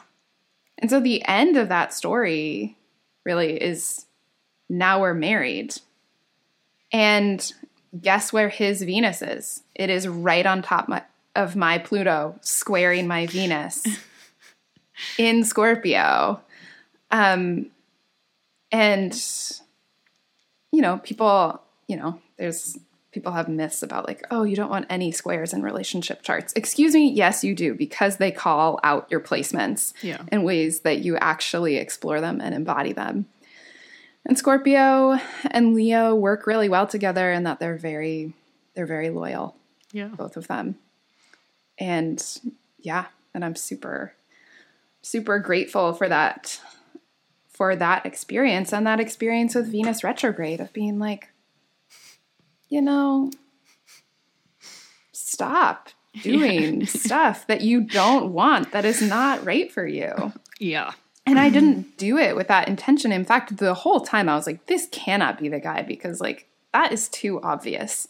This is too, um, this is too on the nose. Right. And so just doubted it for, for a while. And yet there it was. Yeah. Yeah. And I think that's uh, so much of what, you know, what we need to be doing when it comes to relationships. Like I think in both of our case, like I met this person and I didn't even I had had such a crazy retrograde experience that I didn't even I had like forgotten that she was stationing direct on my moon still. Like it didn't even occur to me and walking into that situation with like literally like zero expectation whatsoever and mm-hmm. um and i think that's so key is that when we go into a relationship or try to approach venus things with that fantasy projected expectation that that's where we get into mm-hmm. a lot mm-hmm. of trouble like we are seeking um in a way that clouds our vision um yeah and my story is quite similar i think like the so this was like what October, November, yeah, November of 2018. And mm-hmm. that previous, I would say May, after mm-hmm. getting divorced and like then I was involved with this guy and it was just so terrible. And then there was the potential of being involved with this other person and that was really like problematic for so many different reasons. But i, I think that may i had said to myself like okay like no more relationships for two years. Like get your shit together. Like this is not working. Um and and yet i was still like hardcore fantasizing and planning and like playing long games around relationships throughout yeah. that period of time from May to November. And in November, like I remember, or I think it was even October before she went retrograde, maybe when she was in her shadow and I went to visit. It was like such a Venusian time in all respects, not just relationships, but also about like core needs and where I was going to be living. And I was visiting Colorado mm-hmm. and I walked into this crystal shop and this woman out of the blue was like, So when are you moving to Colorado? I was like, what? Who are you? And how do you know this about me? Um, but like took full advantage of her psychic abilities and was like, oh, tell me more. And um, some something she said, totally like not prefacing it within Venus retrograde. Like she was not talking about astrology. I knew the astrology in the back of my head, but she said like, I think you're unclear about where it is you're going in your life or what decision you want to make about it because there's still a lot to be let go of. And she's like, and there's a creek down across the street. And you should go walk over there and sit on a rock and close your eyes and imagine all of what needs to be let go of being washed away by the creek. Um, and after you do all of that, then it will become clear where you want to move and what you want to do and where you're headed. And I like fully did it and walked across the street and sat on that fucking rock and like envisioned all the stuff I needed to let go of. And I went home and I'd ordered all this like Venus magical stuff from Sphere and Sundry and sat down mm-hmm. and like read the Orphic hymn to Aphrodite and like fully said, like, okay, this is the ticket. Like, tell me and show me very clearly in a way that I cannot deny what needs to be let go of. And I swear to you, like that first ritual, I sat down, turned my phone off to do it. I turned my phone back on, and there was a message from an ex, like who I had I was with right after my divorce. A message from this other person that I had been chatting to and involved with, and my mother. All three of them texted me during the 30 minutes I was doing this ritual. Um, and yeah, throughout the whole period, I mean, like, it just became so upsetting to me to watch myself continue to do the things I made a promise to myself I wouldn't continue to do. And right before she stationed direct, I had been evacuated from my house because of a wildfire. And that was also very Venus because I had to literally select and put in my car the things that I needed and wanted. Mm-hmm. Um, and what was mm-hmm. important to me and what wasn't important to me, and really figured mm-hmm. out like there was next to nothing that couldn't be replaced. And that whole experience was like, okay, none of this shit matters. Um, but I drove back to my house, and it was like the day before she was stationing direct. And I was messaging with this one guy, which this had become like such a crisis for me and involved a lot of friends and relationships with women as well. And. I sat in my car for probably two hours. And I told myself that I would not walk back up the stairs into my house until I had decided and written down exactly what it was that I would never do again relationally. Mm. Um, and I have Venus conjunct Chiron in Cancer, uh, trining Pluto, actually. And I think a lot of my story going back to childhood was that I was constantly finding myself myself in relationships where I had to prove my love or prove my dedication or prove my loyalty or just prove myself. It was this constant like don't you see me? You know, why don't you mm-hmm. see my expression of love? Why do you keep telling me I don't care about you or love you enough? And I said I would never again get into a relationship where that was happening. And um yeah, and it, there was such a sort of like, and I think ritual was so important to this, but there was such a like tangible, like, I'm not walking up the stairs, right? Like, I'm not gonna do this mm-hmm. re entrance until I've mm-hmm. fully let this shit die. And it was really hard and really scary. And I had to, like, in the car, set boundaries with this person in a really kind of like serious way and it was just a very like fuck it. Like fuck this stuff. Like i'm fine. Like i'm happy and healthy by myself and i feel fulfilled. And walked back into my house and i think it was like two to three days later so venus was uh, direct at this point but still stationed at the same degree at 25 libra um, and got a message from someone that I'd been communicating with like for the past year and a half, but with no relational expectation. Mm-hmm. Um, mm-hmm. And who I was supposed to, who I had actually reached out to right before the, or not right before the retrograde, but like I had reached out to him 15 days prior, but it was a day before we got evacuated. So I was like, hey, let's get together. And it was like, oh shit, wait a second. Like everything's on fire. We'll need to postpone this. I literally forgot about it because the fucking fire and the shit was so uh, intense. And then out of the blue was just at home and got an email saying like, "Hey, do you like steak and red wine? Do you want to come over for dinner?"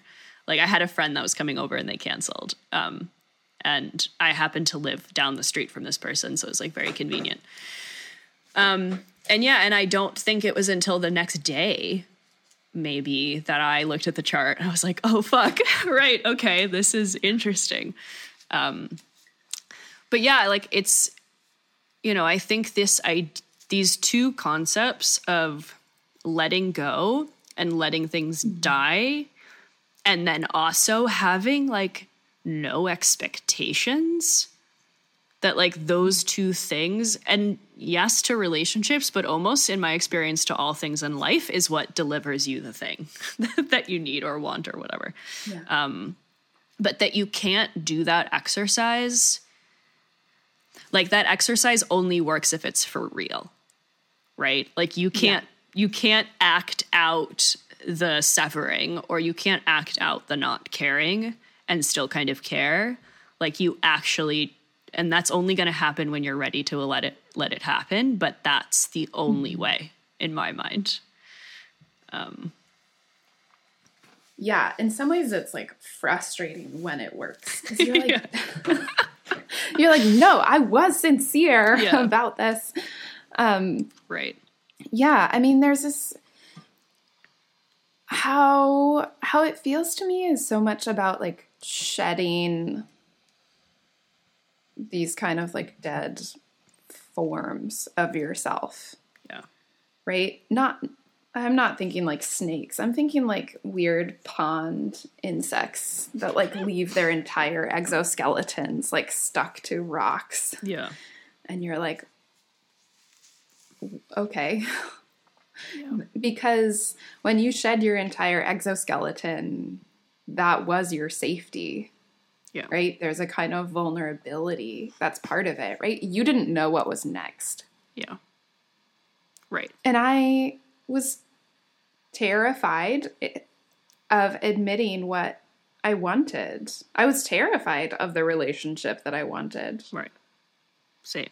um, Yeah. right Yeah. getting as you say like getting what you want asks you to level up in ways that it's not like oh now you get a vacation Right. it's like now you get this whole other set of work that you care more about and you have to work harder for Right. Yeah, and speaking of working harder, uh, why don't we talk a little bit about the upcoming Venus retrograde in Capricorn? Um, and also talk a little bit about um, our joint workshop that we're going to do around this Venus retrograde. Yeah. Yeah, so we um, are approaching a Venus retrograde period. Uh, Venus went into Capricorn on November 5th, and because of her retrograde, she is going to be there here for four months. So Venus normally spends you know, three to five weeks, depending on her speed, in a sign. Um, so having her in one sign for four months is, um, we will really get to know Venus in Capricorn. And so she's entered Capricorn. She's going to station retrograde on the on December 19th, so kind of just at the solstice, and she's going to be retrograde for 40 days and 40 nights and station direct on January 29th. And then it's going to take her more than a month to go back over those same degrees and um, enter Aquarius on March 5th. Yeah. So that's kind of the time period that we're looking at. Yeah. So we both decided that uh, it might be fun to sort of jointly lead a workshop that spans the retrograde period and work directly with some of you um, to go through this process for yourself. And obviously, depending on your chart, depending what you have in Capricorn, um, you know, this is going to look and feel differently for each person. Uh, and uh, we're going to give, you know, the whole group some overall guidance and advice and context um, and ideas for some rituals to do for yourself. And then also workshop um, the retrograde specific to your natal chart. And I, I think the other thing that we, the two of us directly haven't even talked about too, is like that I think doing this sort of thing within the context of a community and a, like a support group makes it a lot easier um, because you have people to stay accountable to. And I think even the archetype of Capricorn uh, has a lot of that kind of accountability and hard work built into it. So it feels quite relevant. Um, and yeah, we're going to be talking about, like, I want to save some of this for our course too, but we're going to talk about uh, when Venus went retrograde in this part of the sky um, in, was it 2000, like late 2013, early 2014. I yeah, think. it was 2013, 2014. It straddled that, just Right. like it's doing this year too. Right. So, yeah, especially if you guys think back to what was going on in your life over that sort of New Year's period into January, um, it's possible that this retrograde will be kind of a ripple on a theme um, or something totally new. And yeah, we're looking for it. It's going to be a small group. I think we're limiting it to 25 people. Um, and we will meet uh, three times via Zoom on December 11th, uh, January 8th. Am I doing this right? and February 5th.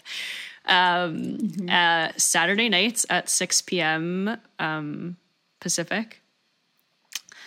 Yeah. And yeah, I think I also love that we're going to meet on Saturday night. I think when like normally people are like going out to the bars to try to meet their projected fantasy of a partner, that instead we're going to like sit on Zoom and and do rituals. and Sacrifice our desires yeah. at the altar of Venus Yeah. in Capricorn.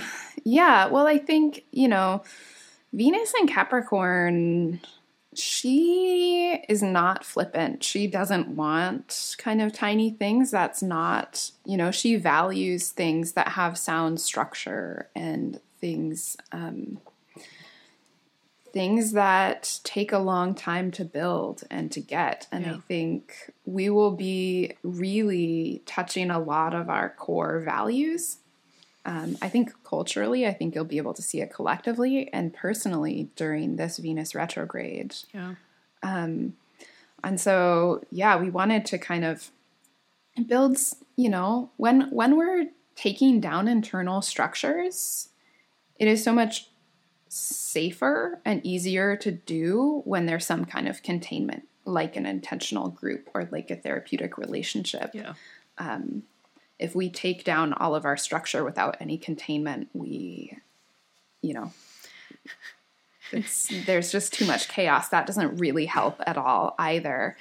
And so our intention in going into this is have one meeting during before the retrograde, during the pre-shadow, um, where we talk about you know the myths around Venus retrograde, where we'll go into the myth of Inanna and talk about different cultures that and different religions that have seasons of fasting and giving up things, and how this is not a new idea. It's not something that Anya and I just invented out of our minds, right? This Right. is it's an archetypal human thing Right. Um, and yeah talk about you know what what a sacrifice is and how to do it from this place of vulnerability in our hearts and in our lives and then um, and then to have some support around actually doing it Right.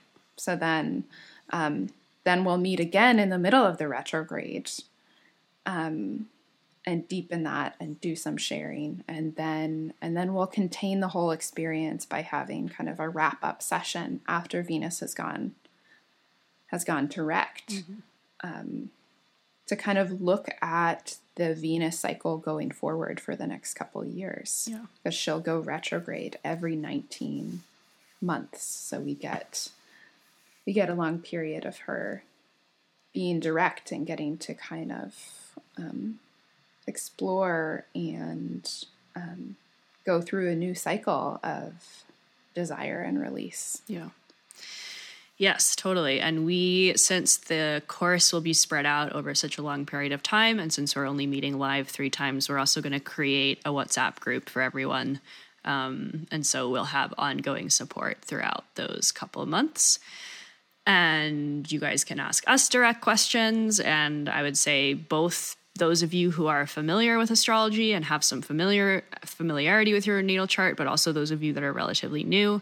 I think this will be accessible for everybody. Um, and you know we're going to be focusing specifically on Venus and the specific Venus transit, so it's actually kind of a nice contained way to like really delve into one thing, which I think can be hard when learning astrology because you want to know like all the things all at once, but then you get overwhelmed and it's too much. Yeah. So you enter the the foyer of astrology and then you just realize it's like the Library of Congress. Right, exactly. um so so yeah, and so the way we're going to do this is that um, you do not have to attend the first lecture on December 11th live um, because it's mostly just going to be a lecture and something that you can rewatch, although, of course, your presence is welcome and encouraged. Um, but then for the next two meetings at 6 p.m. Um, Pacific on January 8th and February 5th, we, we are not going to be recording those um, and we will uh, require slash encourage you to attend live um, because they're going to mostly be group discussions and uh, I think it fosters the most openness and vulnerability when the call is not recorded um, and people mm-hmm. show up. So uh, we hope you can make it. And uh, do you want to tell everyone where they can find the link to sign up for that? Yeah, so the sign up link will be through my website, which is starhearthastrology.com. I'm sure it will be in the description yes, and all the materials. Um, go to the bookings page, and there'll be lots of information there, and you can sign up through there. Um, yeah. Is there anything else? I don't think so. Feel free to message me or Whitney with any questions, and um, enrollment will be open from uh, tomorrow, which is uh, November 8th through December 8th. Um, and then we begin December 11th. And yeah, if you're into it, recommend signing up because, as mentioned, we are going to limit it um, to 25 people to have an intimate group. And yeah, we're really excited, and this is going to be an interesting uh, project for both of us to co co lead workshop. Um, yeah, it's going great so far. I'm excited. It's it's cool. yeah, yeah, and I think around such an important topic, uh, you know, I think. Um, Venus retrogrades are also this time where we, you know, reevaluate our relationships with other people and the roles that they play. And I think when we come into community and we are doing a lot of rituals in the context of community, um, it makes us feel seen. It makes the rituals feel more real. Mm-hmm. Um, we learn so so much from each other and i think anya you and i are both in the space too of you know of of wanting to witness and learn from other people's experiences. Yeah. Also, um, sure. get different, you know, our ten thousand faces of the Venusian goddess. Yeah. Um, and learn some mythology and um, yeah, for sure, in our relational experiences. Yes. Yeah. I always like in any course that I teach in astrology, like I think what we miss the most often, especially in pop astrology, is like the multivalence of the archetypes. And by meeting with lots of people who all have a Venus somewhere in their chart, um, and all have Capricorn somewhere, somewhere right? Uh, we really get to understand how these planets and these archetypes express themselves in a myriad of different ways, and how those multivalent expressions relate to one another and sort of fit into this overall theme. Um, but it's a really nice kind of alternative to like being an astrologer and giving readings, which is the other way to learn about these different expressions. This kind of, um, in my experience, mimics that that kind of, uh, yeah, just seeing lots of different examples of something, which is really helpful. So, yeah, yeah, for sure. Sweet. All right, two hours two hours. Yes. it's a good wrap up point. Um, thanks again for coming on the podcast, and we hope to see a bunch of you over the winter. I'm excited. Yeah. So excited. Thanks, Anya. Yeah. Hey, everybody. Me again. Thanks for sticking around and listening to that conversation. We very much hope to see you in our Retrograde with Intention course this winter. Again, you can sign up at starhearthastrology.com. I'm also putting a link in the podcast description, so click on that if you'd like an easy link. Uh, send me questions if you have them on email, anyakaats at gmail.com, or on Instagram. Hit me up if you have a question about the course. Um, I'm going to play you out today with a Gregory Alan Isakov uh, song. I'm obsessed with Gregory Alan Isakov, especially his album Evening Machines, which very interestingly and synchronistically came out during the 2018 retrograde that Whitney and I just spoke about in depth. In fact, I believe he released it on the day that Venus went retrograde. And I also know that he knows astrology. So, uh, it was sort of all of our theories at the time uh, that he released it on purpose, and that the themes of the album actually had a lot to do with Venus and Venus retrograde. I also have a, a theory. I don't really have much to base it on. Um, but this was Gregory Alan Isakov's last album, Evening Machines, that he came out with in late 2018. And I know that he's due for a new album we're coming up on another Venus retrograde, and I don't know, maybe he'll release another album for the retrograde. Maybe this is a theme. Who knows? That's what I'm hoping for because I love his music, and it's very difficult for me to like pick favorites of anything. Um, but this album I can absolutely listen to through, and I often do um, over and over and over again, and I love it. So this is Southern Star by Gregory Alan Isakov. Highly recommend checking out the album and seeing if you can pick out the Venusian themes. And that's it for today. Thank you for listening. Thank you for being here. Thank you for supporting me. I hope to meet more of you soon. You all are the best. Bye.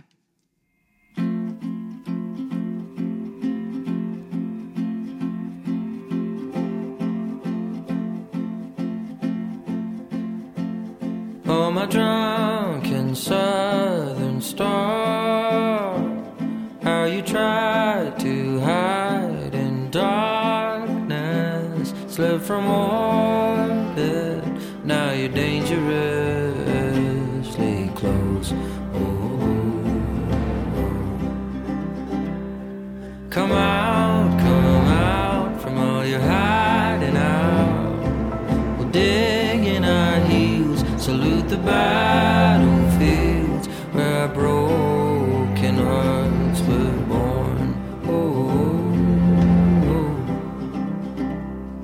the storm clouds are thirsty. I can see them burst and watch them gather